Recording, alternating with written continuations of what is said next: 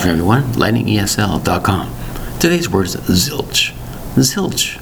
Z-I-L-C-H. One syllable for the word zilch. What does it mean?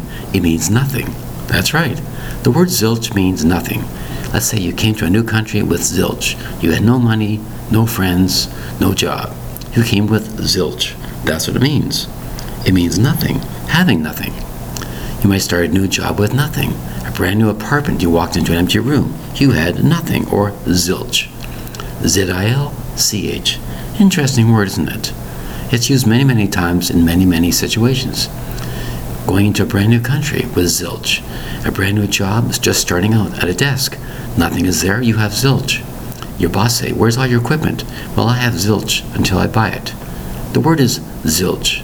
Z I L C H. Interesting, isn't it? Thank you very much for your time. Bye bye.